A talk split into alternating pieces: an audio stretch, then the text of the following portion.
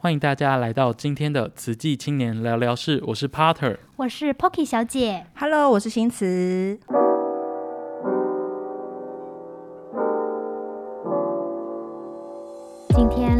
节目的是我们花莲市青年公共事务促进会的会长，同时呢，他也是一位很厉害的 rocker，更同时呢，他是一位我们慈济大学非常热门社团的指导老师。嗨，学姐你好，Hello。学姐，我想要请问你呀、啊，担任这么厉害的社团指导老师，请问你是什么时候接触乐团的呢？嗯，其实我是在毕业开始工作之后，然后一个因缘际会，朋友邀我去呃客串他们的乐团，然后去比赛，然后我才第一次正式玩乐团。哇，原来如此，所以不是一开始进入大学就透过我们的社团，然后来当我们的。社员是吗？呃，其实我在大学的时候比较多是在参与系上的活动。哦、那呃，因为我是九四级毕业的嘛，是离现在时间其实有点遥远哈。那我那时候我们的活动其实蛮精彩的，因为我在东语，那有东语周、岁末联欢，然后我们有戏剧公演。还有送旧等等，就是那时候的活动其实是非常丰富的。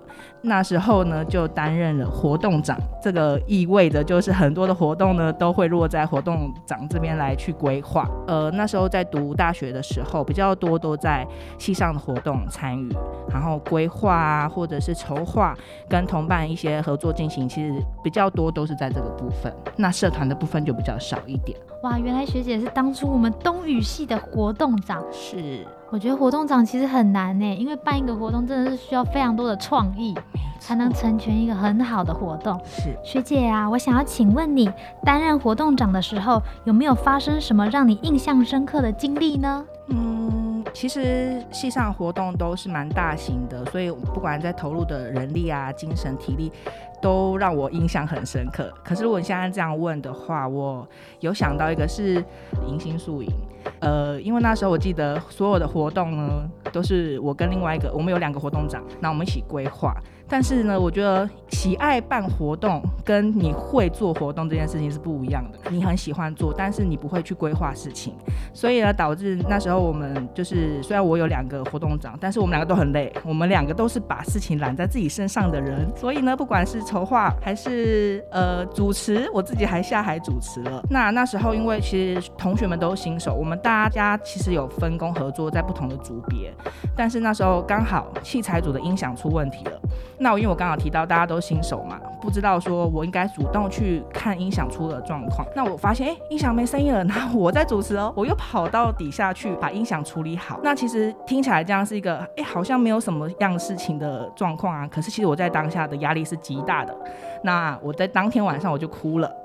因为那个，你知道，所有事情都揽在自己身上。那从那次我就发现一件事情，其实呃，要学会怎么样去做管理跟分配，然后呃，适时的知道什么事情该揽在自己身上，什么事情要分配出去，呃，在做进行的时候才会比较好的一个合作模式。呃，其实我觉得不会是一次就知道要怎么做了，嗯、所以其实要一直不断的去尝试跟别人合作的过程，你怎么样去调整自己，即便你。觉得 OK，这个时候我该把这个事情呃分配出去。但是你遇到的人如果不愿意去配合的时候，你也要有智慧，知道我怎么样说。那这个事情我是找更适合的人来做，或者是什么事情 OK，我的体力、我的时间是可以呃负荷的状况下，那我可以拉回来做。所以我觉得是在我每一次这样的去跟别人合作过程当中，然后去找到一个平衡点。那也可以去看一下别人的经验分享，或者上一些管理课程，我觉得都很有帮助。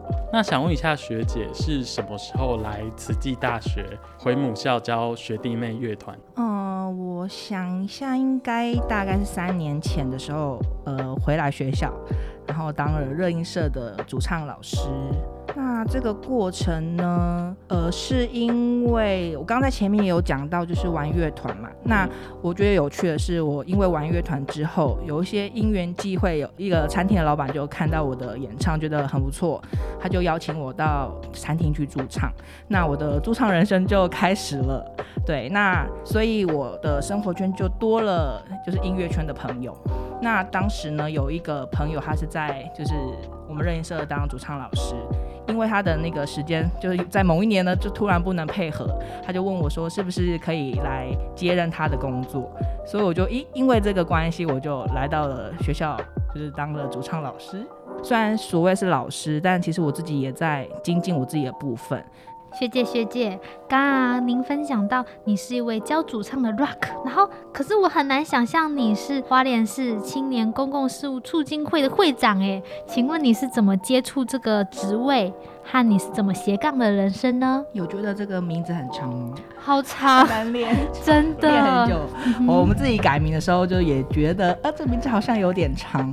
呃，我们这协会是改名过的，那叫叫做公共事务促进会，就是因为希望青年的，嗯、呃，因为公共事务涵盖的范围很多，我们希望可以在青年的各个事务上，我们都可以去关心或是发声。比如说，呃，亲子的青年家庭，或者是工作，或是呃才艺的文化，其实这些都涵盖在公共事务里面。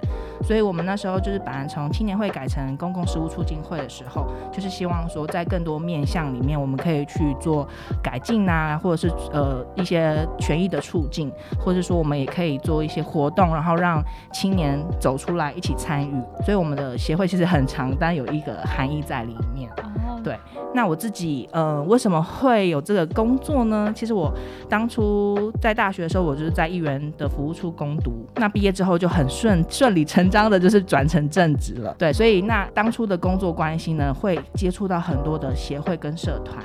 也算是有在经营社团这部分，就是民间社团，所以这个时间我算一下，应该有六七年这么久。对，所以其实我在民间社团的经营是有一部分的了解。所以当这个青年要找一个接班人的时候，那大家就推荐我，好像就默默的顺理成章就接了下来，变成会长了。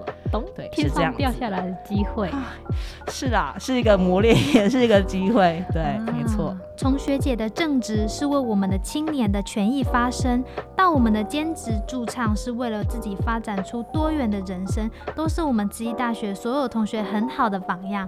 学姐学姐，我想要请问你，请问你对刚入学的新生有什么样的建议吗？